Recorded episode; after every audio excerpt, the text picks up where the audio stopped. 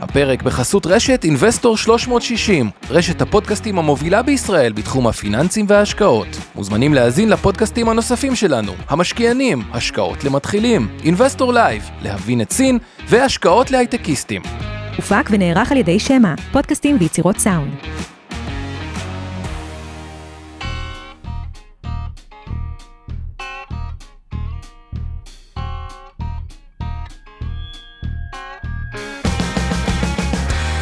המשקיענים אבנר סטפאק ועומר רבינוביץ' בשיחה חופשית על התחומים החמים ביותר בעולם ההשקעות.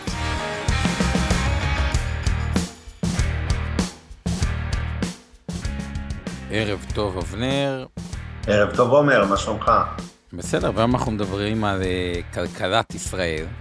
ואמרתי ככה, בואו נתחיל באמת ממעוף... כלכלת מלחמה. כלכלת ישראל כן. במלחמה, ואמרתי ככה, בואו בוא נחזור קצת היסטוריה, כי תמיד לפעמים צריך לעלות 30 אלף רגל, להסתכל על ישראל מנקודת מבט אה, מאוד מאוד היסטורית. ולהבין איפה... חוזרת, כידוע. להבין איפה אנחנו אה, נמצאים בראי ההיסטורי, ומשם נצא למגמה העתידית.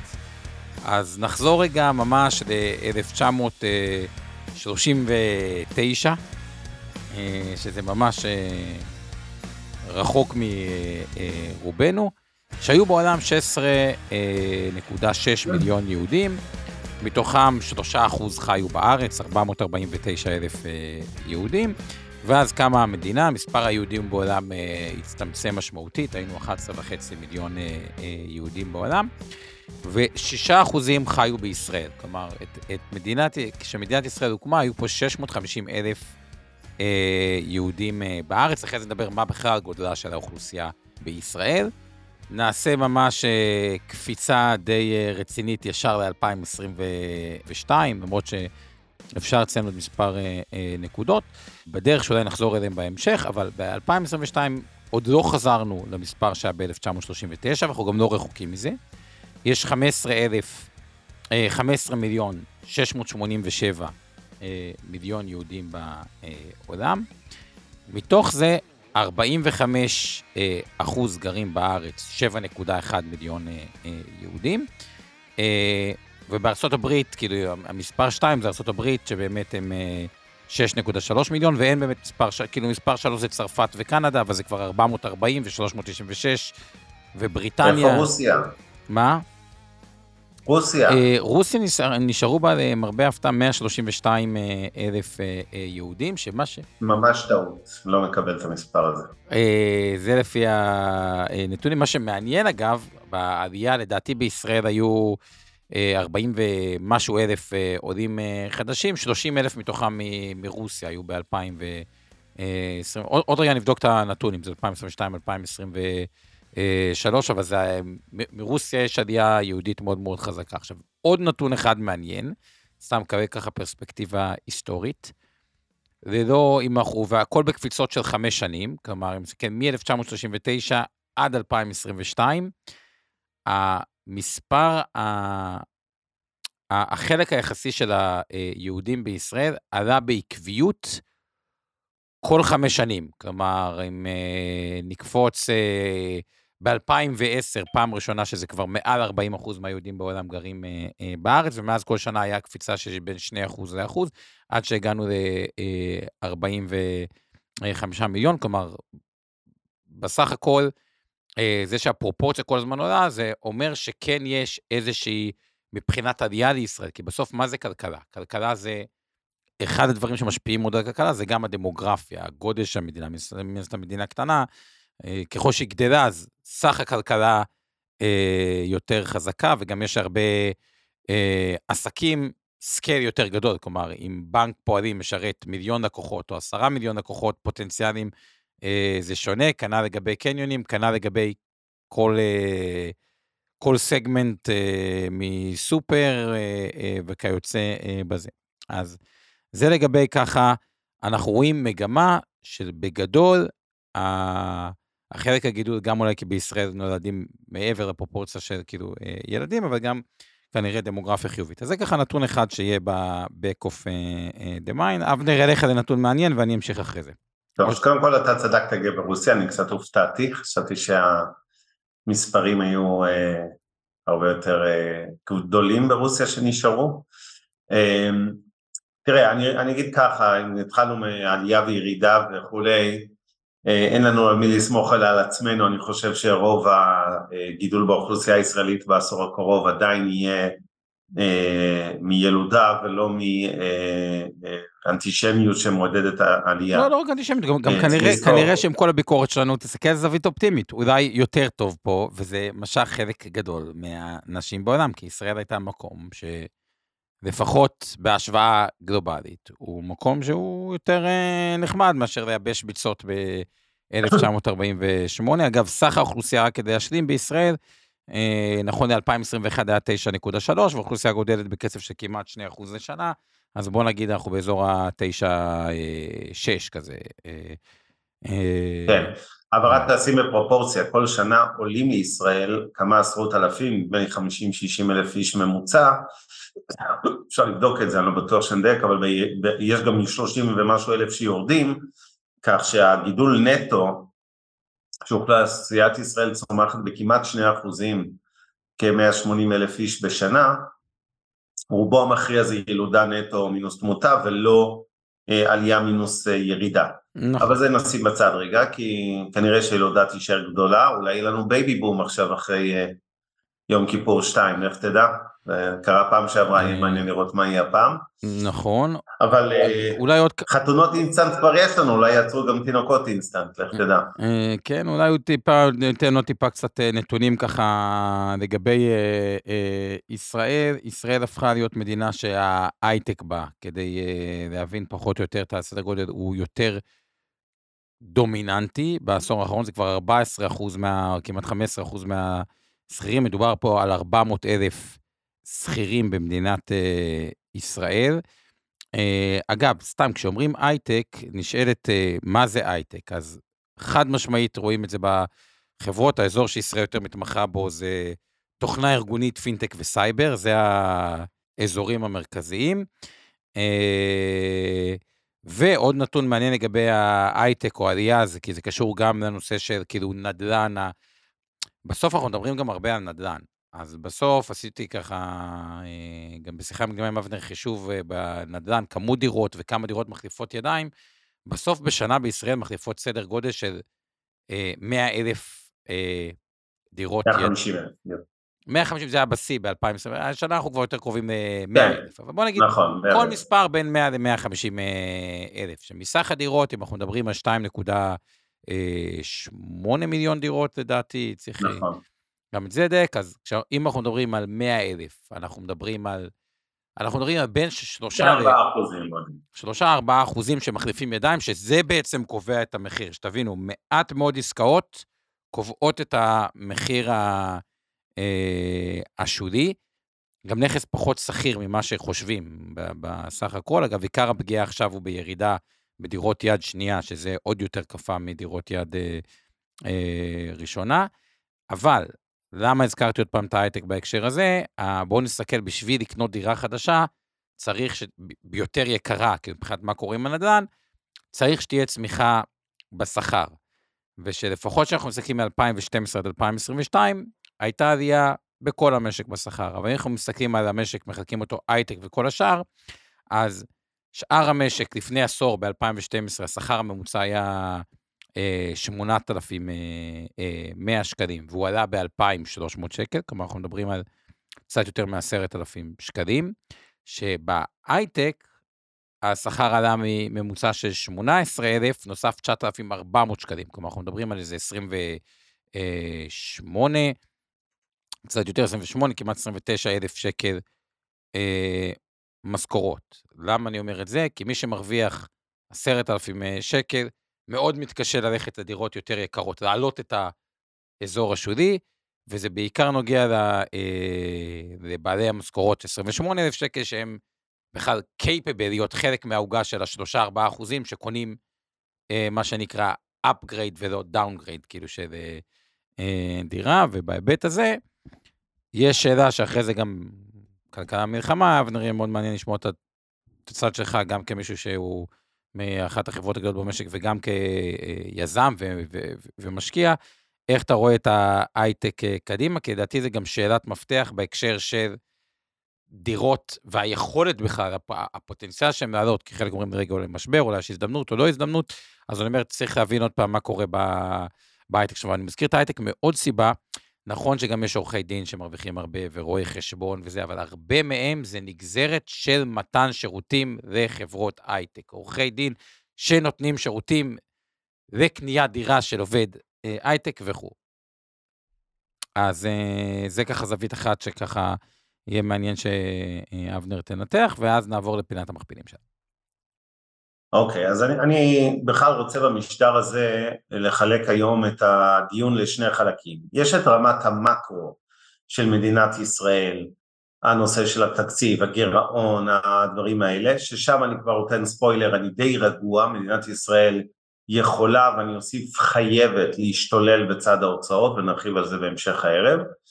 ויש את רמת משקי הבית והצריכה הפרטית וסקטור הייטק, ששם אני יותר פסימי או לפחות פחות אופטימי נקרא לזה כך, וגם את זה נסביר. אני גם ארצה, בסוף אנחנו ניתן קצת uh, סיפורים, הפעם אני פחות ארחיב בהתחלה לסיפורי מדינת ישראל, אבל מדי פעם אני אשזור איזה סיפור קצר מהימים האחרונים משדרות וכל מיני מקומות, כדי להמחיש אבל את הפואנטה גם לגבי הכלכלה ולא עכשיו uh, סיפורי גבוהה uh, משדרות. אה, אבל אני מציע, אה, עומר, בוא נחזור לפורמט הרגיל שלנו, נתחיל מפינת המכפילים ומיד אה, ניכנס לדיון המרכזי, בסדר? אוקיי, okay, אז בפינת המכפילים בואו נתחיל, נתחיל מהסיפור הדרמטי.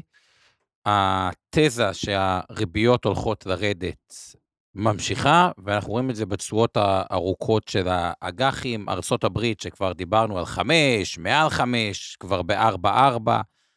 אג"ח מדינת ישראל שקרי, ושוב מזכירים, יש הבדל בין שקרי לדולרי בגלל עלויות גידור, אז אג"ח אה, מדינת ישראל שקרי נותן 4.17, דולרי תמיד תוסיפו משהו כמו אה, אחוז וחצי, שניים מאז, אז למעשה זה אה, שישה אחוזים, אה, אבל 4.17 זה כבר נקודה, אם אנחנו נרד פה באג"ח מדינת ישראל, ומתחת ל-4 אחוז, זה כבר פחות מהווה אלטרנטיבה ל...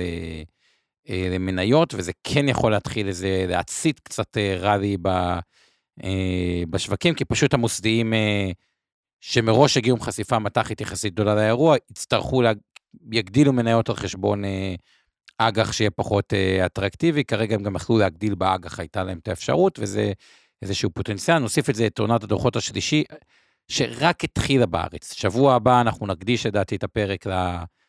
דוחות, נכון, לדוחות, בישראל. לדוחות בישראל, אבל לפחות עד עכשיו, האמת, כמעט כל דוח שעברתי עליו, היה בצד המאוד חיובי של ה... בסקאלה בין אה, רע, בסדר, טוב, הרבה יותר קרוב לטוב או לטוב אה, פלוס, כמובן שזה אה, מדובר על לפני ה-7 באוקטובר, אבל עדיין, סך הכל אה, ההתרשמות שלי היא, היא חיובית עד עכשיו מה... דוחות הכספיים, מכפיל רווח. אני מסכים, אבל יש לי, יש לי קצת הסתייגויות, עומר. קודם כל, אה, הדוחות שיצאו עד עכשיו, תמיד הדוחות הראשונים זה החברות בדרך כלל יותר טובות, אה, והדוחות הבררה זה אלה שמגיעים ביום האחרון של הרבעון, כלומר ב-30 לנובמבר, שזה המועד האחרון שמותר לפרסם דוחות רבעון שלוש, אבל אה, אני קצת ראיתי אותם פחות, הם היו טובים, והיה לנו ספוילר לזה כבר מניו יורק, כי ראינו בעצם את הרבעון השלישי האמריקאי שהפתיע מאוד לטובה, ויש בכל זאת איזו קורלציה גם אה, בין הכלכלה הישראלית לעולמית, אז, אז היה אפשר לצפות להפתעות לטובה. בסך הכל בינתיים, כולל הבנקים שפרסמו, זה נראה מצוין. כותב דני פה שמחכים לדוח של חנן מור, לא בטוח שמחכים לדוח שלו. חנן מור, דיברנו על זה, הוא אה, כן. גמר את הסוס. דוחות הנדל"ן אה, נראו הרבה פחות טוב, צריך להגיד בכנות, אלוני חצי יצא עם הפסדי ענק, זה אגב לא בלתי מפתיע בעליל, אני אגיד משהו אחד שבלט לי בדוחות ולא נחפור עליהם יותר מדי כי שבוע הבא נקדיש לזה את המשדר, אבל השונות בחברות הנדל"ן, לאו דווקא בהקשר של אם זה מגורים, משרדים, מסחרים וכולי, אלא אני ראיתי כמה דוחות ואני לא אצטט אה, הפעם שמות, אבל שבוע הבא אני אתייחס לזה, אמרתי, אם חברות נדל"ן הצליחו ברבעון שלוש, כן, זה עוד לפני המלחמה, אבל זה כבר אחרי שה... אנחנו יודעים, לעשות כל מיני העלאות שווי, רווחי שערוכים ברבעון שלוש, רובם אגב עשו בין אפס למינוס, אבל חלק עשו עוד שירוכים למעלה, אמרתי וואלה, אנשים חיים פה בחלל החיצון וצריכים דחוף לנחות על כדור הארץ, אבל זה, אז דוחות הנדל"ן בהחלט נראו הרבה פחות טוב, ה-IT היה מעורב חיובי אבל מעורב, גם נכון. שם ראיתי קצת סימני האתר ראשונים. זה, וואן ופרסמה קצת יותר... כן, טוב, נגיע לזה בשבוע הבא, אבל אני רוצה להגיד משהו יותר לגבי שוק המניות הישראלי, דיברת בצדק על זה שככל שתשואת האג"ח הממשלתית תירגע, שזה אלטרנטיבה למניות, אז כנראה שנראה יותר אה, חזרה של מוסדיים וגם של ציבור למניות. אממה, אה, הסתייגות קלה. זה נכון שהמכפילים מלכתחילה, אנחנו צריכים להחזיר, להזכיר את זה כל שבוע למאזינים ולצופים שלנו, המכפילים היו נמוכים מאוד מהנמוכים בעולם והבורסה בתל אביב הייתה מהמפגרות בעולם מצואות. כן, חמש שנים אחרונות, חמש שנים כן, אחרונות, תל אביב 35, 8.6 אחוז בלבד, בהשוואה ל-S&P 72, תל אביב 90 דווקא נראה די בסדר, עם 60 ו... כן. ובוא נגיד ככה, ארה"ב אם אנחנו לוקחים את הנסדק וה-S&P, את הרסל אני רגע שם בצד חברות טונות 21, הבלנדד שלהם נתן קרוב ל-100%. כשהבלנדד נכון. של ישראל, תל אביב, את ה-SME 60 אני שם בצד, כי הוא מדד גם ש... הוא לא כל כך... לא משנה, אז נתן 30 ומשהו. כן. הרבה פחות. הוא מדד גם שהיה בו הרבה, נקרא לזה, חברות השחלה כאלה, חברות... אה, כן, אתה צודק. שהשחידו אותם איכשהו והשמידו את כל הכסף, אז כאילו, יש שם אחלה חברות וגם חברות נוראיות. אה, אה, אבל אם ניקח תל אביב 35, תל אביב 90, שזה הבלנדד שלהם, נתן 30 אחוז, או 30 וקצת אחוזים, שזה... פיגור של איזה 65 אחוז מול השוק האמריקאי, אה, אה, וזה, זה לא מעט, אה, ובגלל זה, זה חלק מהסיבה שהמכפיל רווח. ה-S&P העתידי 18, הנסדק 27, אז הבלנדד שלהם, בוא נגיד ככה, הוא 20 וקצת, ובישראל אנחנו במכפיל 10, בגדול, 10, 10 וחצי, על תל אביב 35 ותל אביב 90. כן, זה פה המקום להזכיר שוב, כי שואל אותנו ישראל ולדמן, הרבה פעמים שואלים למה יש את החור הזה תמיד בטבלה שלך של מכפילים עתידיים. אז ההסבר הוא בדיוק כמו שאופיר לוי כותב בשנייה זו, אין מספיק אנליסטים בישראל כדי בכלל לעשות חישוב כזה.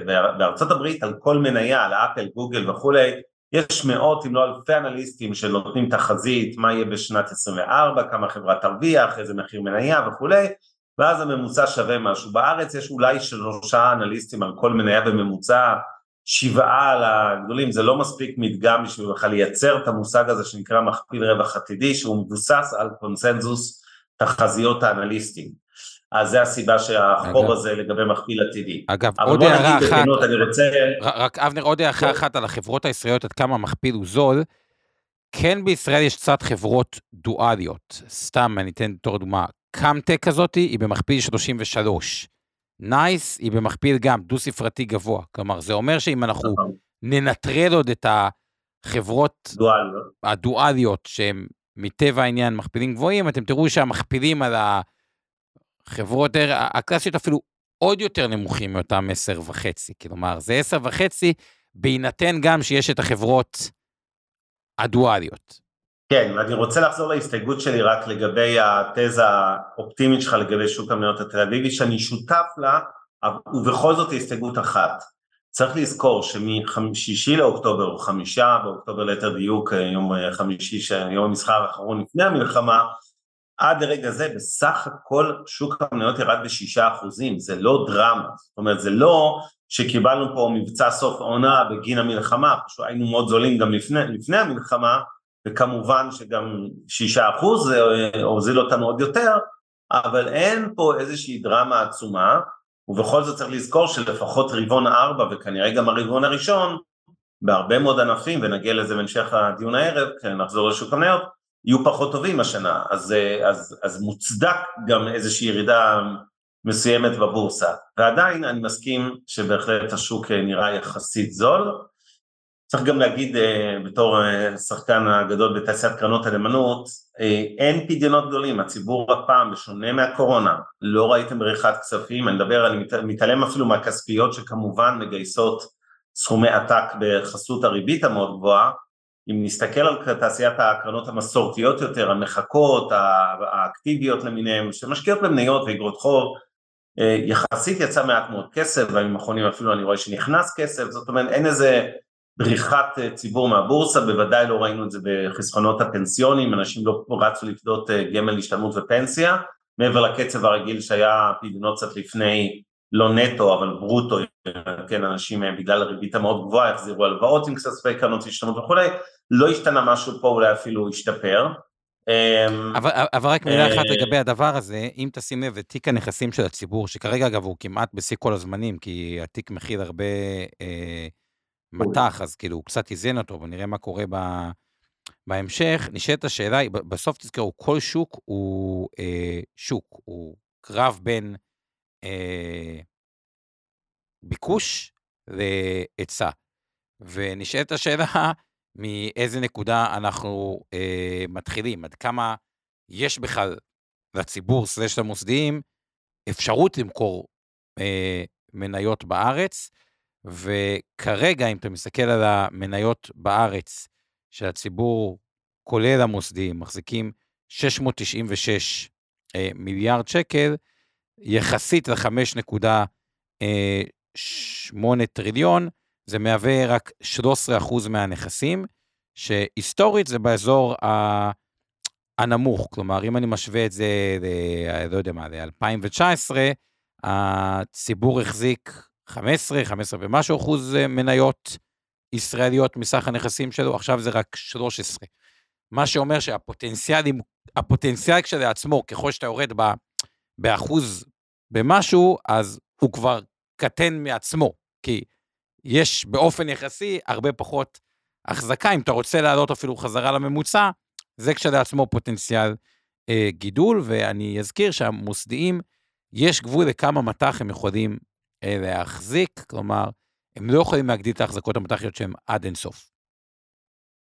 כן, זה, זה ברור, אני לא חושב שיהיה גידול, ואני מזכיר כל הזמן את מה שאמרנו לכם למטח, ששוב, למעט בתרחיש חיזבאללה בטווח קצר, שיכול היה לי להסביר עליית אה, זה, המשקולת הבסיסית על הדולר היא למטה משלוש סיבות. אחת, נכנסנו לאירוע מלחמה עם עודף של 40 אגורות על הרפורמה ההפיכה, שתיים, המלחמה כבר אה, נתנה בהתחלה לפחות, אתם זוכרים, הגענו עד ל-406, עוד 20 אה, ומשהו אגורות אקסטרה למלחמה, נקרא לזה לעומת העולם, ושלוש, הדולר בעולם נחלש, כל אלה ביחד זה הייתה משקולת שאכן התממשה, כי כרגע דולר בשלושה שקלים ושבעים ושתיים אגורות, אז, אה, אז שוב, אולי מזווית ניהול הסיכונים היה לו אה, לא מופרך אה, להחזיק פוזיציה דולרית יותר גבוהה, אבל בבסיס הדולר בצדק ירד בתקופה האחרונה, ברגע שגם נראה שחזית חיזבאללה לא פורצת, או לפחות לא במקביל לעזה בשיא שלה, יכול להיות כמובן שהיא עדיין תתפתח, אבל בוא נגיד נראה שכל יום שעובר, אה, גם אם תיפתח חזית עם חיזבאללה, ההשפעה שלה כבר יותר ויותר קטנה, כי אנחנו אה, לאט לאט משתלטים על החזית הדרומית, אז אני מעריך ששוב, אני לא אנסה להיות נביא, לנחש אם, אה, כן, אם חיזבאללה זה עכשיו אירוע שהולך להתפתח או לא, אבל גם אם יתפתח, זה שונה מהותית אם זה היה קורה לפני שבועיים או חודש, מאשר אם זה יקרה בעוד שבועיים. עכשיו, עוד אמ, נקודה אחת, כי אני, אני שמעתי קצת הערות של משקיעים שככה התלבטו. אה, להשקיע, ב... יש את האתגרים של ישראל, יש את האתגרים של ארה"ב, אחד הקשיים הפסיכולוגיים של משקיעים, האמת, עשה שבוע כמה רואה אותם, האם זה זמן טוב להגדיל את ה snp שקצת התבאסו שהוא עלה, קודם כל אמרתם שקלית, הוא פחות עלה, כי הוא, אם הוא עלה ב-10%, אבל גם הדולר ירד ב-10%, אז כאילו בשקלים הוא פחות, אבל אני שם רגע את הזווית הישראלית בצד, אם נסתכל על זה. ה-S&P, נתון כן. מעניין, ב-30 שנה האחרונות נתן 7.146 מעל האינפלציה. כלומר, הוא נתן בעצם 9.8, אבל האינפלציה הממוצעת בש... ב-30 שנה האחרונות הייתה כנראה 2.7 אחוז.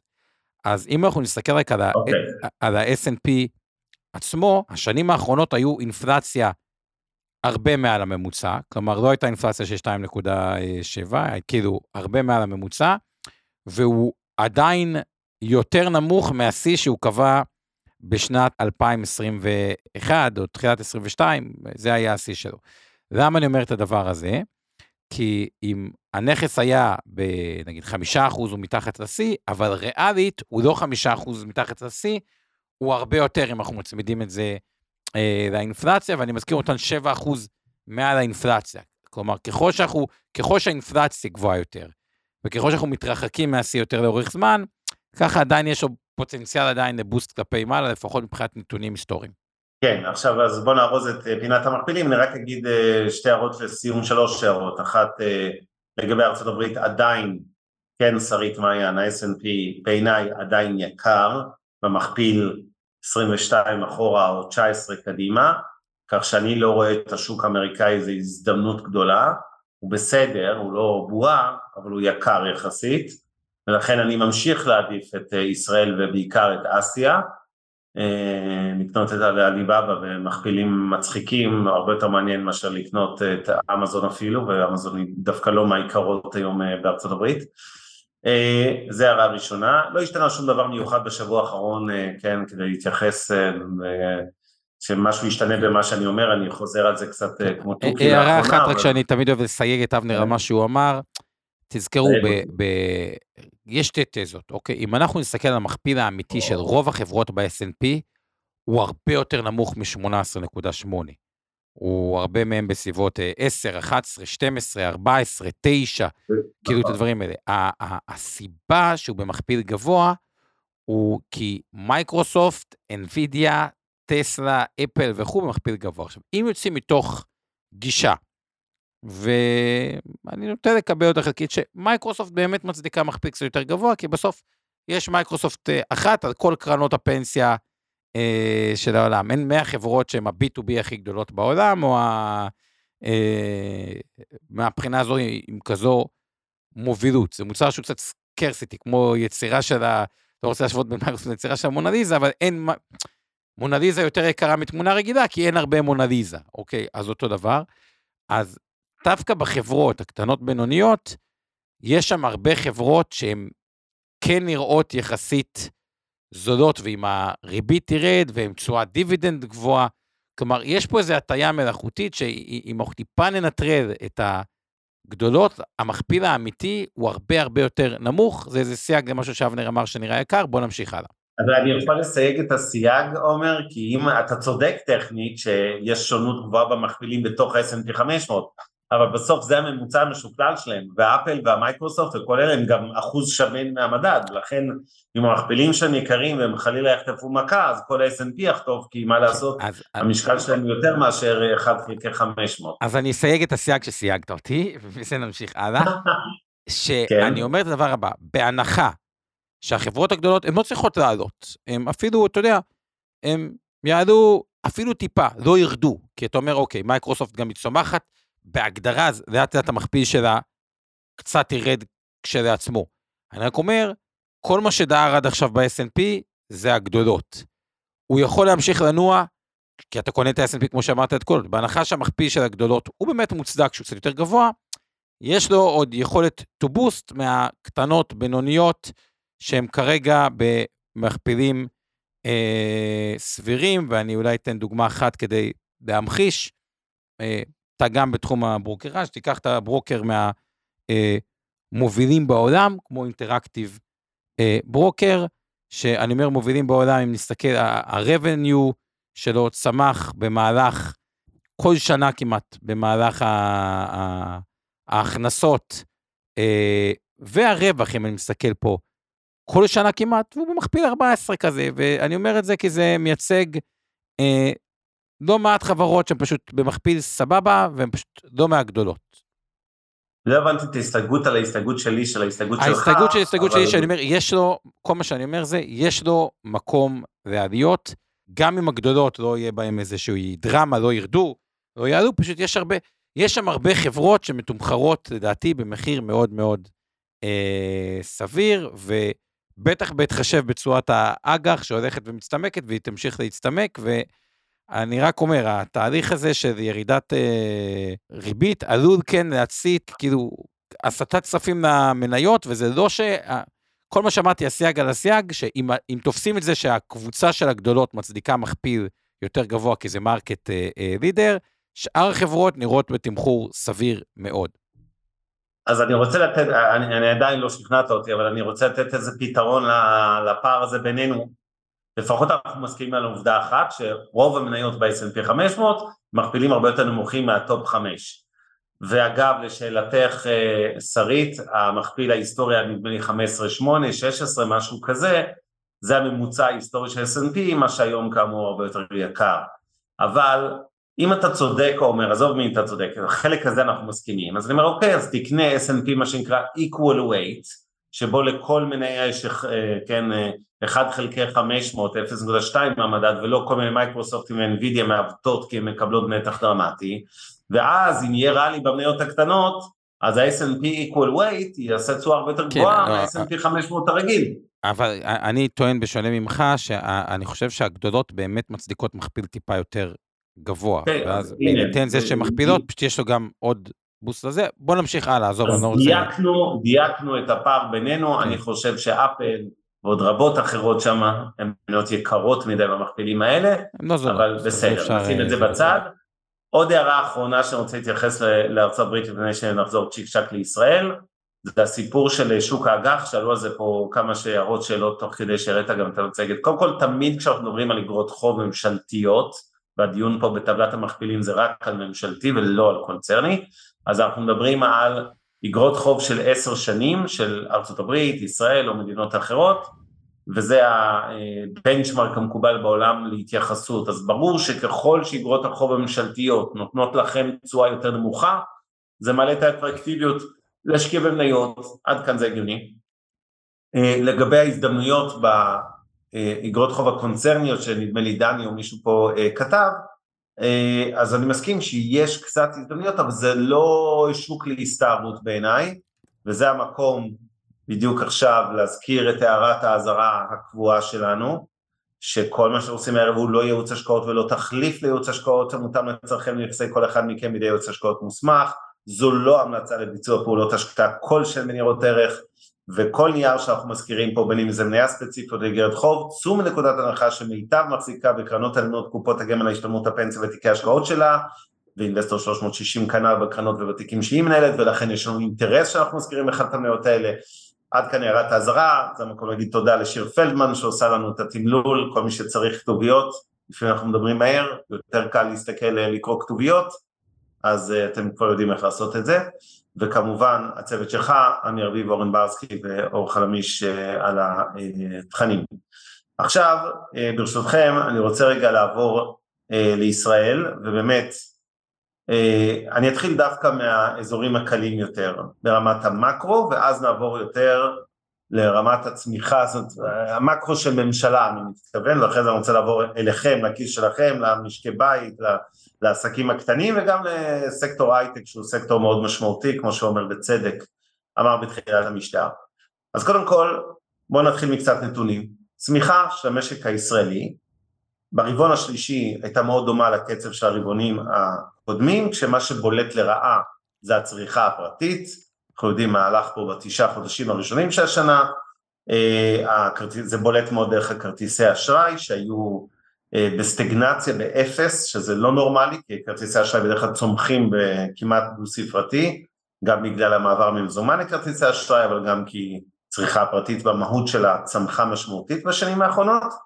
ראינו צניחה חופשית בכרטיסי אשראי בתקופת המלחמה וזה טבעי, אבל אנחנו רואים בשבועיים האחרונים התאוששות, אם בשפל ירדנו בערך בשליש בקניות בכרטיסי אשראי, זה למרות שהייתה עלייה במזון, זאת אומרת זה אומר שביתר הענפים ראינו ירידה של נגיד 40, 50, 60 אחוז, ותיירות ותעופה כמובן אפילו יותר, אז אה, בסך הכל כרגע אנחנו מתחילים, אנחנו כל שבוע עולים, כמעט כל שבוע היה גם איזה גיהוק למטה שבוע שעבר, אבל בגדול אנחנו מגמה של התאוששות בצריכה הפרטית, כמו שרואים בכרטיסי האשראי. עוד נתונים ככה בזריזות של המשק הישראלי, אה, האוצר, כמו שאתם יודעים, עושה גיוסי הון כל הזמן בחו"ל, גיוסי חוב ליתר דיוק, אה, מנפיק איגרות אה, חוב.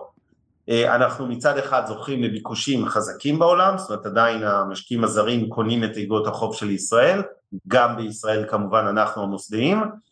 רק הסתייגות אחת, כל פעם אני, או מדי פעם אני מזכיר לכם, אני אחזור לזה גם הערב, דירוג האשראי של מדינת ישראל, לא זה של הניירת הרשמית, זה של השטח, של שוקי ההון, ירד משמעותית השנה, לא רק בגלל מלחמה. בכמה גייסו את החוב של ישראל עכשיו בהנפקה שהייתה בחו"ל? אני לא זוכר, אני לא רוצה לא לדייק, אבל בכל מקרה זה, זה, זה, אנחנו היום נסחרים שתי דרגות מתחת לדירוג הפורמליסטי שלנו, אוקיי? אמ, עכשיו, לגבי הצמיחה, פה חשוב להגיד שיש פער עצום, שאין לו כמעט תקדים, בין uh, הצמיחה, התחזיות של בנק ישראל והאוצר, לבין התחזיות של המשקיעים הזרים. המשקיעים הזרים מאוד פסימיים על ישראל, הרבה יותר מאשר אנחנו על עצמנו. Uh, לא ראיתי כזה פער כבר שנים. באים לך, אני אקח דוגמה קיצונית קצת, כן, מודי'ס, מדברת על צמיחה uh, השנה של רק חצי אחוז, שזה נראה לי אגב מוגזם מאוד למטה, לא מאמין לזה, ושנה הבאה צמיחה שלילית של אחוז נקודה ארבע, אוקיי? זה בזמן שבנק ישראל מול החצי אחוז השנה אומר יהיה 2.3 אחוז השנה פלוס, ושנה הבאה יהיה 2.8 אחוז פלוס, לעומת מינוס 1.4, אין כאלה פערים, זה כאילו 4 אחוז, יותר מ-4 אחוז פער בין בנק ישראל למודי'ס, גם הזרים האחרים הם פסימיים, מודי'ס זה דוגמה קצת קצה, אבל בסך הכל יש, יש נקרא לזה פסימיות עולמית על ישראל ואופטימיות מקומית על ישראל, אופטימיות יחסית כמובן, זה לא מספרים כאלה מרשימים, אבל, אבל uh, הגורמים הישראלים בוא נגיד יותר אופטימיים. Um, לגבי הריבית, הריבית במדינת ישראל שנה הבאה תרד כנראה באזור ה-1%, אוקיי? לאורך שנת 24. אני מניח שהירידה הראשונה כבר נראה בינואר הקרוב, יש סיכוי קטן שגם בעוד עכשיו, אבל אני לא מאמין. אה, אני חושב שאנחנו נראה ירידה של אחוז, זה לא כזה דרמטי, זה אני לא אגיד לא משמעותי, כי זה כן, אבל זה לא דרמה אדירה. אה, יעד הגירעון, אם נעבור ונמשיך עם המקרו, היעד שלנו לשנה היה אמור להיות 1 אחוז, אה, מדברים על זה שהשנה תיגמר במינוס 3 אחוזים וחצי במקום 1 אחוז, ושנה לאחר מכן הגירעון יגיע אפילו 5-6 אחוזים. פה אני חייב להגיד משפט מאוד חשוב לגבי המלחמה וכלכלת המלחמה ואיך יוצאים מזה גדולים לא רק במלח... בגיבוש עזה והחזרת החטופים שזה כמובן ה... בצדק המטרות המרכזיות של, של עם ישראל לחודשיים שלושה הקרובים אלא גם בכלכלה הישראלית כי אם אנחנו ננצח במלחמה אבל נפסיד אחרי זה בכלכלה זה עדיין לא עשינו טוב, לא יצאנו מזה טוב ופה אני חייב להגיד, מדינת ישראל יכולה להרשות לעצמה גירעון שמן, יכולה וחייבת להשתולל עכשיו פיזור כספים על עסקים ומשקי בית. אם אנחנו לא נשפוך כסף על המשק הישראלי וכל הזמן אה, ננהג כמו שהאוצר היסטורית הוא ב-DNA של גזבר, נקרא לזה, שגזבר שומר על הקופה וככה מחלק את זה כל פעם במנות, אנחנו עלולים לשלם מחיר יקר עם השקעות פי כמה יותר גדולות ב-25-6 כדי לתקן את הכלכלה הנחלשת שלנו. אה, אה, זה ולפעמים צריך לשפוך כסף כדי לעודד ריבאונד מהיר מהמלחמה, ריבאונד כלכלי מהיר לצערי בינתיים הגישה היא עקומה לגמרי גם של הפוליטיקאים, חלקית גם של פקידות האוצר אני לא מדבר אפילו על הבירוקרטיה של החלטות שהן מוחלטות אבל הכסף לא עובר, אוקיי? אה, במציאות, או לוקח לו זמן יותר מדי גדול בצנרת, אלא אני מדבר אפילו על, על ההחלטות עצמן, זאת אומרת הן עדינות מדי ביחס למצב. ופה צריך להגיד משהו, כלכלה זה פסיכולוגיה, בדיוק כמו ששוק ההון זה פסיכולוגיה. וכשאנשים, אתם יודעים, בטווח הקצר המיידי, אני מניח שרובכם, גם אני, אה, אה, יש לי אוטו עם 120 אלף קילומטר, אני לא מעז לחשוב על להחליף אותו, ואני הייתי על סף לקנות אוטו בספטמבר, ועכשיו זה כאילו, מה פתאום, זה, לא, זה כמעט לא נעים לקנות, וכאילו מי רוצה בכלל לחשוב על זה, כן? ו, ושלא לדבר על נסיעות לחו"ל וטיסות לחו"ל, אני אפילו לעסקים לא נוסע, יש לי שלוש טיסות עכשיו, השבוע, שבוע הבא ושבוע אחרי שהייתי אמור להיות לפי התוכנית המקורית, לא יקרה כמובן.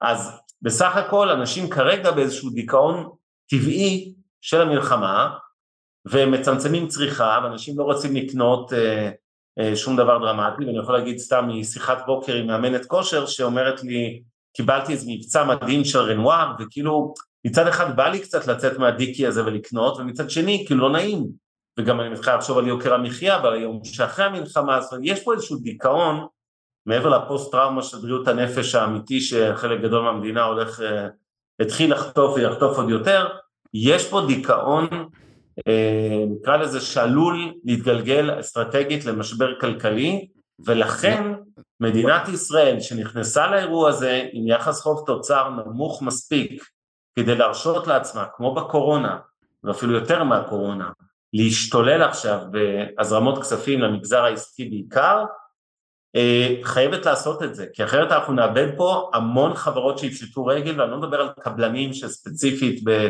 בכל מקרה אולי זה יקרה כי שוק הנדל"ן אה, מקרטע וחלקם היו ממונפים מדי ערב המשבר, אני מדבר דווקא על בעלי עסקים קטנים, זה לא משנה אם זה, אה, הבוקר הייתי באשקלון, אנחנו מחלקים, הייתי באשקלון ושדרות כל היום, ו, אה, ומחלקים כל מיני מזון ותרופות לקשישים שלא התפנו מהשדרות, והייתי במאפייה באשקלון, שקנינו ממנה עוגות שצירפנו לכל החבר'ה בשדרות ואשקלון שאנחנו מחלקים מהם, בחור מהמם, זה, זה, הוא היה כיכב אצלך, שמעתי גם בפודקאסט של יום ראשון, כן, דודי אלופר, כן, מאפיית בוטיק קטנה באיזה מרכז מסחרי ישן באשקלון. מסכן פתח את העסק לפני שנה וחצי, כנראה שהוא, אני לא מכיר את הנתונים שלו, אני יכול לנחש שהוא לא הספיק אה, כמו כל עסק חדש לראות את הפירות של העסק ואז מגיעה המלחמה הזו ומיותר לציין את הנזקים וציוד שמתקלקל כי, כי אף אחד לא קונה ו, וכמובן אה, שעובדים וכולי.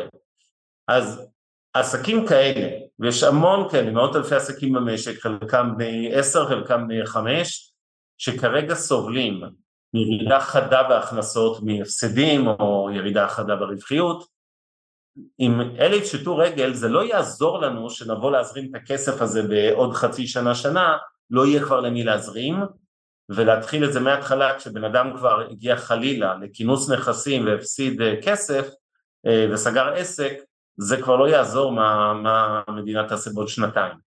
ולכן כרגע בעיניי מדינת ישראל צריכה וגם יכולה, וזו המילה החשובה, היא יכולה להרשות לעצמה להשתולל בתקציבים, שוב, למקומות הנכונים, למחוללי צמיחה, לא עכשיו כספים קואליציוניים, כספים שיגיעו לשטח, לשיקום של המגזר העסקי ושל האזרחים. אפשר לעשות את זה, חייבים לעשות את זה, וזה יקבע בעיניי חלק גדול מהעתיד הכלכלי של מדינת ישראל, ואיך נצא מהמשבר, מהמלחמה הזאת. אז רק עוד להוסיף שתי נקודות, דווקא על החברות הבורסאיות, אבנר מתאר פה משהו על ה-SMB שהוא בעייתי, אגב, SMB זה עסקים קטנים בינוניים, אה, ופה באמת צריך עזרה, כי לא קל להחזיר את הגלגל אחורה, העסק שעבר משבר, הוא, הוא יצלח אותו, אבל אם הוא לא עבר אותו וקרס, אז מאוד מאוד קשה להשתקם גם רגשית, גם נפשית, ו- ו- וזה יכול להיכנס ללופים. אה, דווקא בגזרה הזאת, החברות הציבוריות, אם נסתכל על שווי שוק של סך החברות במשק הישראלי, הוא טריליון שקל, והשוק האג"ח הקונצרני הוא 456. זה אומר שני דברים. אחד, החברות yeah. בארץ הן לא מאוד ממונפות, גם כמו הצ... הציבור הישראלי, שהוא יחסית מאוד לא ממונף לעולם, למרות שהוא מרגיש חנוק, כי הרבה מאוד מהחיסכון הישראלי הוא למקומות שכאילו הוא לא רואה אותם בבנק, זה הקרן השתלמות, הפנסיה, הפיצויים וכו' וכו' וכו', ששם אנחנו מאוד גבוה, אז, והחזר משכנתה, אז הוא מרגיש חנוק למרות שהוא חוסך הרבה, כלומר זה, זה חלק מהפער הבלתי אה, אה, מוסבר הזה. אה, החברות הבורסויות אבל, הן לא נמצאות באותה בעיה ברובם הגדול, כי החוב שלהם הוא לטווח ארוך, הם היו חכמים, הם גייסו אג"ח, מה שאומרים, כשאפשר, כשאפשר זה כשהשוק הוא רותח וזול, וכרגע יש שם חוב ארוך, אז כלומר, בהנחה שהם, הריביות גם ירדו, אז הם יפגשו את המחזור חוב שלהם במקומות אה, די נוחים. כן, אז אני אגיד בהחלט שנושא הריבית, שגם כאמור שהיא תרד שנה הבאה באיזה אחוז, זה לא דרמה, ועדיין עלויות המימון יקרות מדי, אני חושב שכאמור, אם המדינה תשכיל לפתוח את הברזים מהר ומשמעותי וחזק, אנחנו אה, נזרים חמצן להרבה עסקים שאחרת לא יהיו איתנו, וכמו שאמרתי, כלכלה זה פסיכולוגיה. אה, את השלב הראשון אנחנו נעבור תוך חודשיים שלושה ואנשים ירגישו הרבה יותר נוח אה, גם לחזור לנסוע לחו"ל וגם לצורך העניין לשבת יותר בתי קפה ומסעדות שכמובן באופן חלקי כבר חוזרות לעבודה, אבל עדיין זה לא קרוב לשיא שהיה לנו. אבל זה השלב של הלא נעים במרכאות, של האבל הלאומי, של הדיכאון הזה, של לא, לא כיף לי עכשיו לצאת לשום מקום, אני רוצה לחשוב על חו"ל ואני רוצה לחשוב על מסעדה. השלב הזה נעבור מהר. השאלה היא לא החלק הזה, השאלה היא אם הכלכלה הולכת למה שקוראים V-shape, זאת אומרת התאוששות מהירה אמיתית, חזרה לרמות הקודמות של ערב המלחמה ומעלה, או מה שקוראים U, זאת אומרת שהחלק התחתון, השפל הזה, הוא, הוא רחב, הוא לא קצרצ'יק כזה כמו של V. והחשש שלי הוא באמת אה, שאם לא יעשו את מה שצריך לעשות, אנחנו נהיה ב-U, כלומר נהיה באולי שנתיים של משבר מיותר, של דיכאון כלכלי לאומי, נקרא לזה ככה, וצריך גם להסביר למה הפעם זה יותר מסוכן מפעמים קודמות. אנחנו מדברים על אירוע שפוגש אותנו ביוקר מחיה של שיא כל הזמנים, זה התבטא כמובן בעיקר בראש ובראשונה במחירי הנדל"ן ומחירי השכירות, אבל לא רק, וגם ככה אנשים חיו פה ערב המלחמה הזו, על הקצה אנחנו יודעים את זה, אה, עזבו את הממוצעים, כשאנחנו מדברים תמיד על חמישה פלוס טריליון שקל של נכסי הציבור, אתם יודעים שזה רחוק מלהיות לשקף את הציבור, כי תמיד יש עשרה אחוז שמהווים נכון. חלק מהכסף הזה, והממוצע והחטאון יש פער עצום ביניהם. כך גם בסיפור הזה, ונדבר גם על אבטלה ותעסוקה עוד רגע, אין ספק שיוקר המחיה שהקשה על 75-80 אחוז מעם ישראל ערב המלחמה, כשהוא פוגש איזשהו חוסר ודאות וחוסר ביטחון כלכלי ושאלה אם אני אמצא עבודה חזרה מהר כי אולי אני בחל"ת או באבטלה, יש עכשיו נכון יום חמישי כבר תשעה אחוזים וחצי, רק ביום שלישי שעבר, כשהיינו בחמישה אחוזים וחצי דיברתי על זה שאנחנו נעבור את העשרה אחוז, זה כבר כמעט קרה תוך שבוע, אז אין ספק שאנחנו נעבור את העשרה אחוז, שאלה רק, שוב, לאיזה, מה תהיה נקודת שיווי המשקל האמיתית אחרי שהמשק, כן, שהמלחמה תיגמר, כן, וברור שיהיה שיפור, כי אנשים שאולי חלק מהחל"תניקים יחזרו לשוק, ו- ואני מקווה שלא יהיו עוד הרבה מפוטרים אה, לטווח ארוך. אבל כשזה פוגש אנשים שלא בטוחים לגבי הביטחון התעסוקתי שלהם, שלא בטוחים לגבי הביטחון הקיומי שלהם, כי הופתענו כולנו מהאירוע המזעזע של שבת השחורה, וגם ככה סופר יקר פה לחיות to begin with, מלכתחילה, אז בהחלט זה מצב מסוכן אה, שבו הפסיכולוגיה עלולה להכריע את הכלכלה למשבר ארוך יותר. ואני מקווה מאוד מאוד מאוד שאנחנו נראה את הדבר הזה אה, עובד אחרת. בינתיים לצערי אני עוד לא רואה את זה, אבל מצד שני זה עוד מספיק מוקדם כדי לטפל בדברים האלה. אני עכשיו מרים מיזם ענק בתחום בריאות הנפש ואני חייב להגיד זה אותו דבר, ככל שמטפלים מוקדם יותר בכל הפוסט טראומה אפשר למנוע הרבה פוסט טראומה, אותו דבר בכלכלה, ככל שמטפלים אגרסיבית בשלב מוקדם אפשר למנוע את ההידרדרות למשבר כלכלי ארוך טווח. אז אני לא יודע לחזות איך הממשלה הזאת תפעל והאם היא תמנע משבר גדול, משבר כלכלי יש בכל מקרה, זה טבעי במלחמה, אבל האם זה יהיה משבר מתמשך או משבר קצר עם התאוששות וריבאונד מהירים, וזה יכול להיות המצב שלא, אני לא רוצה שתצאו מפה פסימיים מהדברים שלי, כי אני בהחלט חושב שאנחנו יכולים בתוך כמה חודשים, גם אם המלחמה אגב לא תיגמר מהר, אבל היא תרד לשגרת לחימה כזאת, אה, אני חושב שאנחנו יכולים אה, להתאושש חזק ומהר למעלה, זה רק שאלה, או בעיקר שאלה, של התנהגות הממשלה ברגעים אלה או בחודשיים הקרובים, מבחינת פתיחת הכיסים והגירעונות והשקעות הכספים במקומות הנכונים, שמחוללי צמיחה, אם זה יקרה, אנחנו נראה עלייה חדה. לגבי שוק התעסוקה, אה, אני אגיד שבטווח הקצר, אני כאמור לא צריך להיות פסימי, זה, זה, זה ברור, זה, זה להיות ריאלי, זה עובדה.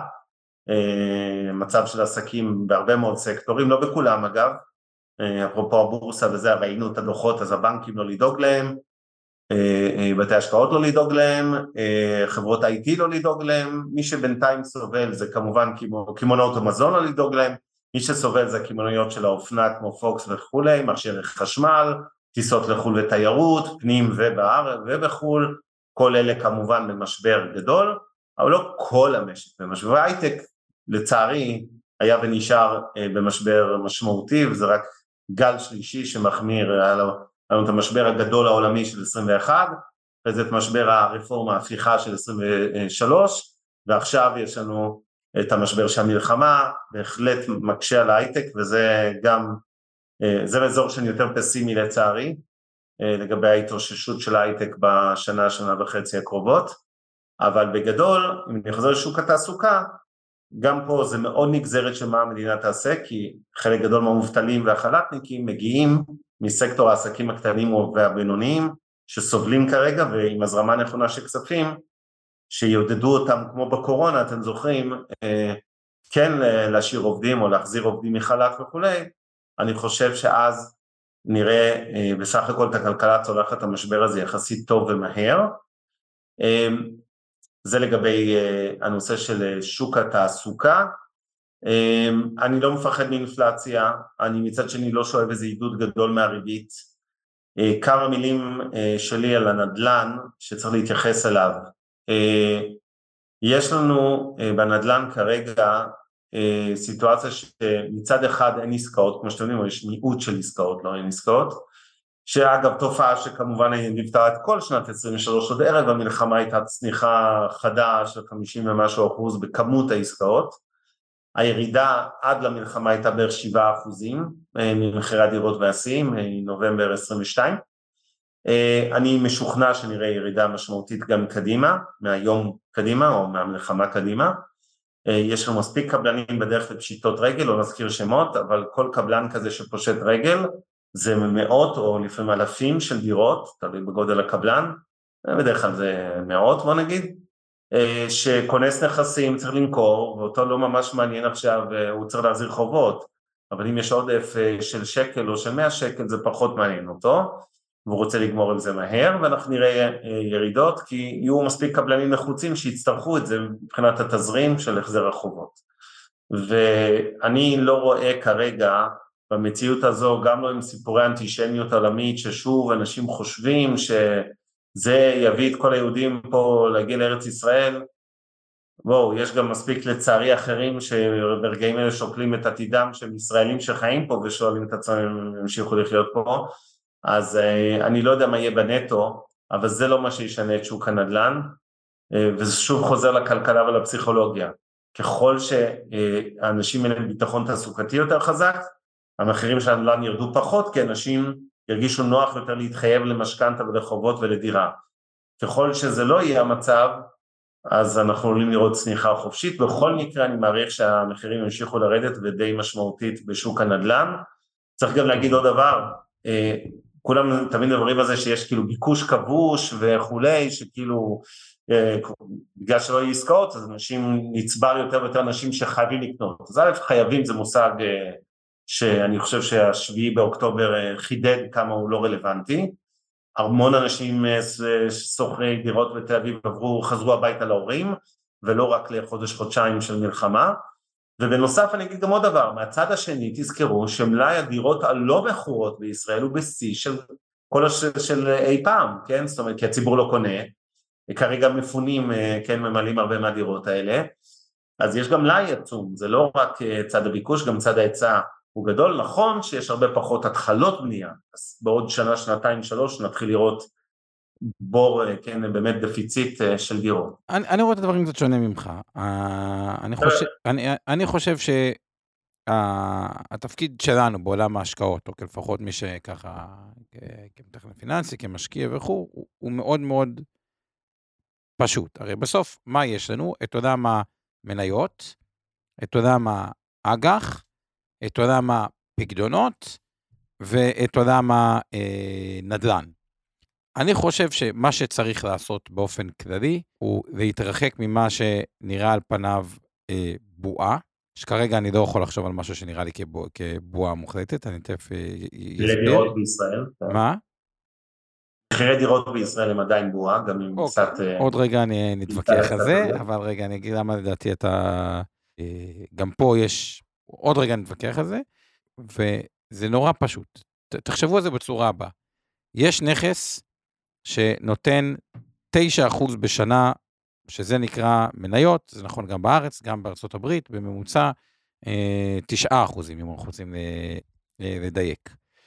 והתפקיד, לדעתי, של מנהל השקעות טוב, או מתכנן פיננסי טוב, הוא פשוט להצליח לראות את המגמת העל, שמגמת העל, ואני חוזר על זה כל שידור כמעט, היא גידול של 80 אחוז מ-2020 ל-2023 במעמד הביניים העולמי, שזה בעצם הצרכן של החברות, ופשוט לנצל כל ירידה שיורדת מספיק לצורך קנייה. ובעולם האג"ח, ברגע שניתן לקבע תשואות מספיק טובות, והיום ניתן לקבע תשואות מספיק טובות לטווח הבינוני, ואומרים לנו שהריבית תרד. כלומר, זה ברור שהאלטרנטיבה תהיה לקבע תשואות לטווח, נקרא לזה, קצר בינוני, אני לא יודע בישראל קצר בינוני, קצר בישראל, אני לא מתכוון לחודש, אבל... שלוש עד חמש שנים. כן. שלוש, ארבע שנים. כל פעולה אחרת, כל פעולה אחרת, עם חלק מטעויות שאני עשיתי בעבר, תכניס אותנו למצב שאם הריבית תרד מספיק, תיקח אותנו לאזורים, ה... ו- ויש את העולם האלטרנטיבי כמובן. הבעיה היא שהאלטרנטיבי האמיתי, היותר איכותי, הוא בעיקר למשקיעים כשירים, ואז כל פעולה אחרת, או שלא קיבלתם תשואה מספיק לטווח בינוני באג"ח, או שלא השקעתם במניות, ואומר להסתר או להסתר, קשה לראות בנקים כדוגמה, את לאומי פועלים ב-0.8 על ההון העצמי, איך בן אדם מפסיד שם כסף לאורך זמן, שהוא קונה נכס שעושה 13% על ההון העצמי, שהוא קונה אותו ב-0.8. כל פעולה אחרת תוביל אתכם, לתפיסתי, לסיכון, שהריבית תרד, יתחילו קצת אה, לעלות המחירים, הנדל"ן, הדברים, הנדל"ן, עוד רגע נתייחס את הסתירה, המניות, לחפש עסקאות אה, מתחכמות מדי, אלטרנטיבית, כל מיני דברים הזויים ומפוקפקים שאנשים הולכים אליהם בריבית אפס. והדרך היחידה של עצמכם היא לעגן על פני מצב של חוסר אונים, שחוסר אונים זה נקרא פיקדון בריבית נמוכה משמעותית מהאינפלציה, או אבסולוטית מאוד נמוכה, היא רק על ידי קיבוע תשואות של נכסים במחירים סבירים. וכרגע, גם שוק המניות נראה סביר, לתפיסתי גם בחו"ל, אמנם לא מאוד זול, בישראל על גבול הזול, באג"ח ניתן לקבע תשואות, ובעיקר לכל מי שיושב על אה, פקדונות לטווח קצר, הוא עלול למצוא את עצמו בעוד שנה בלופ נפשי מאוד מורכב. עכשיו, לגבי ההערה של מה שאבנר אמר על הנדל"ן, כביכול אה, אה, בועה וכו'. נדל"ן בישראל, בסוף יש מה שנקרא שוק צריכה. ולצערי, אין בישראל עדיין מה שנקרא שוק מאוד מפותח של השכרות ארוכות טווח, אם כי זה אולי קצת משתפר. גם אנשים, ברגע שיש להם את הכסף, הנטייה היא לקנות, ובסופו של דבר זה נגזרת על מה יקרה עם ההייטק הישראלי, כי כרגע הוא נראה טוב, אבל אם ההייטק הישראלי יחזור לצמוח וכל הנגזרות של זה, אז מחירי הנדל"ן, אה, אני מתקשה לראות אותם אה, יורדים אה, משמעותית, והיום כן ניתן לחפש אולי איזושהי הנחה מסוימת, בטח למי שאין לו דירה בכלל, והסיכון שלו עוד פעם זה בריחת מחירי הנדל"ן. למי שיש נדל"ן, דבר אחד אני מסכים עם אבנר, לקנות עוד נכס עכשיו, זה עסקה לא טובה. אז אני רק... בוא לא נחזור לסיפורי הדירה הראשונה, כן. מה, אתה... חושב שיקרה למחירי הנדל"ן. עד סוף 24, מנקודה של היום, מיום המלחמה עד סוף 24? אני מדבר רק מגורים עכשיו, עזוב, אף אחד פה לא קונה קניונים, כן. תראה, אז זו שאלה טובה. קשה לראות את זה עוד הרבה. אני חושב שמניות בישראל הן משמעותית יותר... עזוב מניות, נדל"ן, מה אתה צריך שיקרה? דירות למגורים ממוצע בישראל. אז אני אומר את הדבר הבא, כדירה אה, ראשונה. עזוב, עזוב, עזוב, אני שואל שאלה פשוטה, נגמר הזמן, ידידי, אנחנו בעשר. כמה אתה חושב שמה יקרה למחירי הדירות מהמלחמה, 7 באוקטובר, ועד uh, סוף uh, 22, סוף 24, סליחה, עוד שנה, שנה וחודשיים, שנה ורבע. הם יהיו פלט. הם יהיו okay. פלט, הם יתקשו מאוד לעלות. אה, אני חושב שהם יתקשו מאוד שלא לרדת, ואני לא אתפלא אם נראה ירידה של עוד עשרה אחוזים ומעלה uh, בשנה ורבע הזו שנותרה. אני גם מזכיר שהתשואות בדירות, התשואה התזרימית משכירות, הייתה כל כך עלובה אל מול אלטרנטיבות האג"ח והריבית, כן, שניים, שניים וחצי אחוזים בגדרה חדרה, זה לא מעניין בכלל, אבל בסדר, אנחנו נשאר חלוקים, הכל מוקלט, נבדוק בסוף 24 אורי, אבל רק אנקדוטה אחת שנעשה את זה, רק בשוק יורד, לטובת מי שאין לו דירה, עזבו אתכם כמשקיעים, משקיעים, אני מסכים, זה אולי אפיק. האמת, אני לא צריך להגיד כלום, כי נראה לי אף משקיע נדל"ן לא חושב להשקיע עוד דירה בנדל"ן עכשיו. זה שוק שהוא די uh, גמור. אני רק אומר, מי שאין לו דירה ראשונה, תזכרו משפט אחד.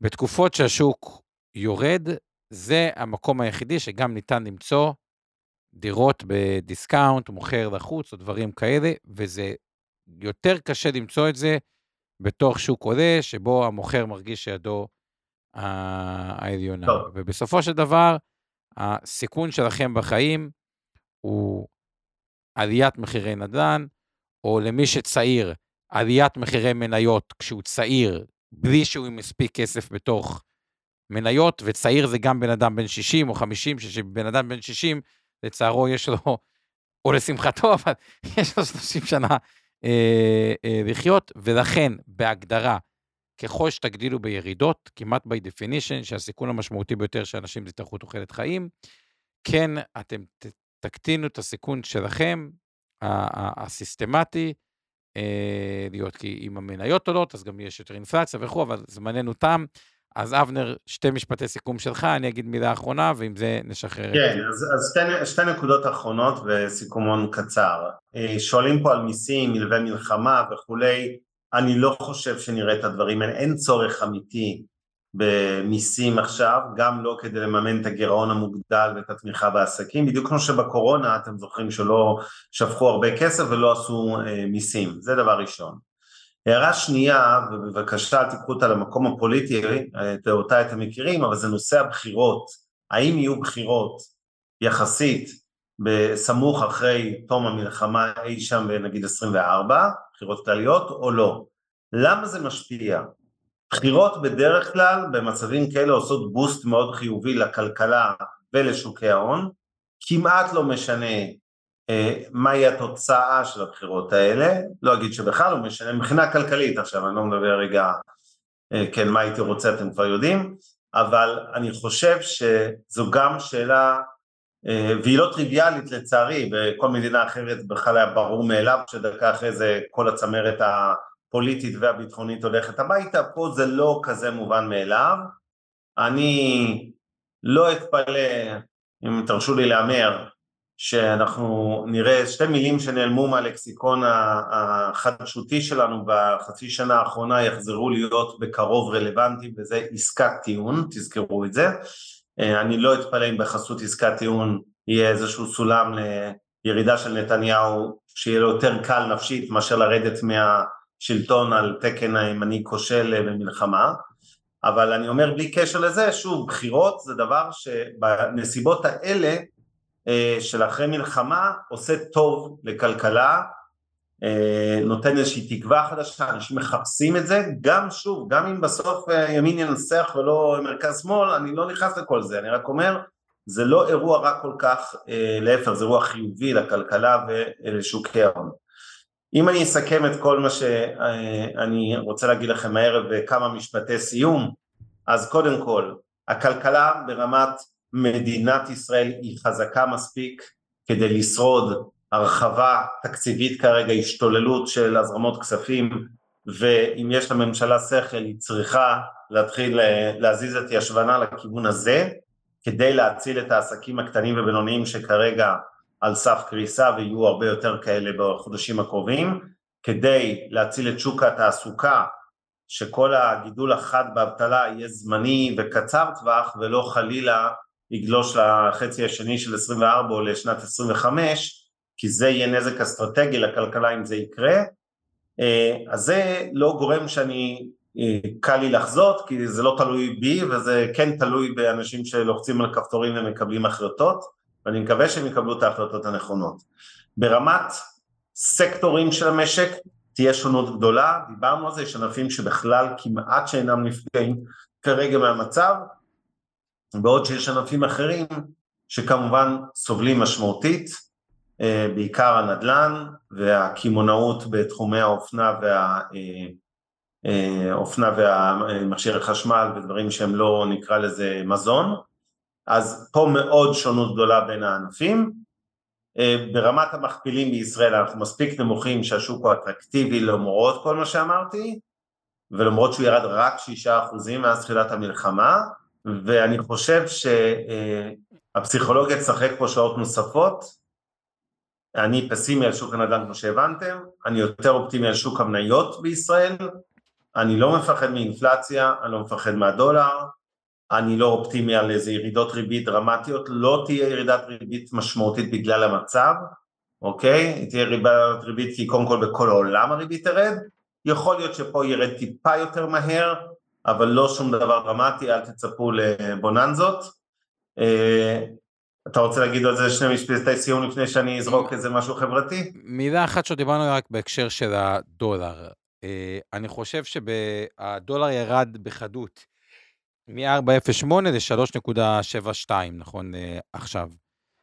אני חושב שספציפית למי שנמצא בקרן כספית שקלית, או באג"חים שקליים, או אג"חים צמודי מטח, ויש בארץ אג"חים צמודי מטח, או אפילו קרן כספית דולרית, לפחות בטווח המאוד מאוד קצר, כאילו באיזשהו מקום נותנים הסתברות למלחמה בלבנון, מאוד מאוד, בהקשר המטח, מאוד מאוד נמוכה. עכשיו, משהו שיורד בעשרה אחוז בטווח כל כך קצר, ושער שהוא כבר אה, יותר נמוך מבעצם ב-7 באוקטובר, שער הדואר 3.86, אני לא חושב שיש לו מפה הידרדרות מהירה, וכן, זה יכולה להיות איזושהי פוזיציית גידור מסוימת. כלומר, כשאני מסתכל על זה, גם מי שמגדיל מניות בארץ, שזה נראה לי הגיוני, יגדיל מניות בארץ, לצד זה, את הפיקדון השקלי אפשר ב-3.72 לתת לו איזה חשיפת מטח כשירד, ועדיין יש איזושהי הסתברות שמשהו בלבנון ילך ויתחמם.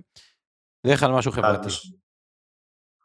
כן, אני, אני כמו שאמרתי, קצת פחות מפחד אה, מחזית לבנון, לא שלא מפחד, אבל הכוונה, אני אומר שההשפעה שלה, אם היא תתממש, היא הולכת וקטנה מיום ליום, ולא נעים להגיד במישור הביטחוני, יכול להיות שזה הדבר הנכון לנו שיקרה, אם כבר עושים מבצעי ניקיון ויש איזו אחדות בעם שצריך להיכנס בהם, כמו שאומרים, ולנקות את השטח, יכול להיות שצריך גם אה, ליזום משהו כזה בלבנון, מה גם ש... לא חסר אה, תירוצים, הם כל יום... אין בעיה, בכזה סיטואציה יש סיכוי שהדואר יקפוץ לארבע. לא, ברור, מה, הוא היה שם, הוא יחזור לשם, זה לא הבעיה, אבל זה לא מטריד אותי, שוב. מטריד אותי כמובן האבדות וכולי, זה לא, זה לא חמאס, זה עסק אה, זה. כמה מילים אחרונות חברתיות, אה, עלו פה כל מיני דברים בצ'אטים, מעיין, אני מסכים כל מילה שלך, אני לא רוצה לחזור על זה. אני אגיד לכם מהסתובבותי בשטח כרגיל כמדי יום, אה, וכן ציבי אני בנהריה אתמול ובשדרות היום ואני מסתובב בכל המדינה לא רק בעוטף עזה ובשדרות. אני אה, שב ומדגיש חיילי צה"ל במצב מצוין. זה לא סוד כמו שאתם יודעים הצבא כבר התחיל לשחרר אה, לא מעט חיילי מילואים מצווי השמונה לא מדבר על כן אפטרים וסופי שבוע אלא ממש לשחרר מגיוס. שזה דבר טוב. אה, תשקיעו כל מה שאתם יכולים להתנדב, אני יודע שבאופן טבעי בחודש הראשון יש איזו הסתערות והציבור אה, רוצה להתנדב בכל דבר מקטיף ועד אה, שינוע של דברים ודרך כמובן לתרום כמו שכתבו פה כרטיסי אשראי לאפודים קרמיים וכולי.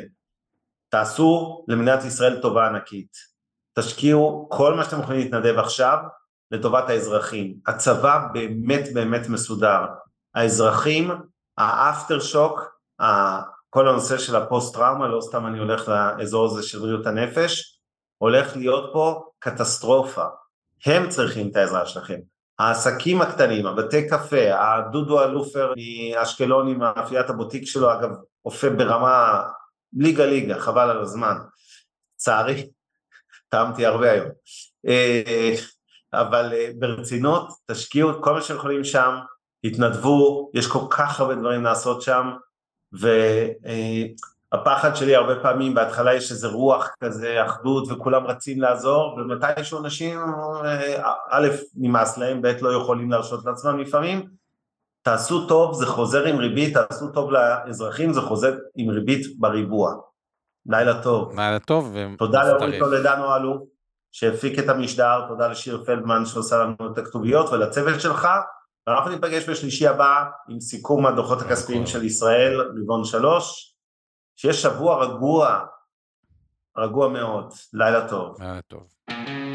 הפרק בחסות רשת אינבסטור 360, רשת הפודקאסטים המובילה בישראל בתחום הפיננסים וההשקעות. מוזמנים להאזין לפודקאסטים הנוספים שלנו, המשקיענים, השקעות למתחילים, אינבסטור לייב, להבין את סין, והשקעות להייטקיסטים. הופק ונערך על ידי שמע, פודקאסטים ויצירות סאונד.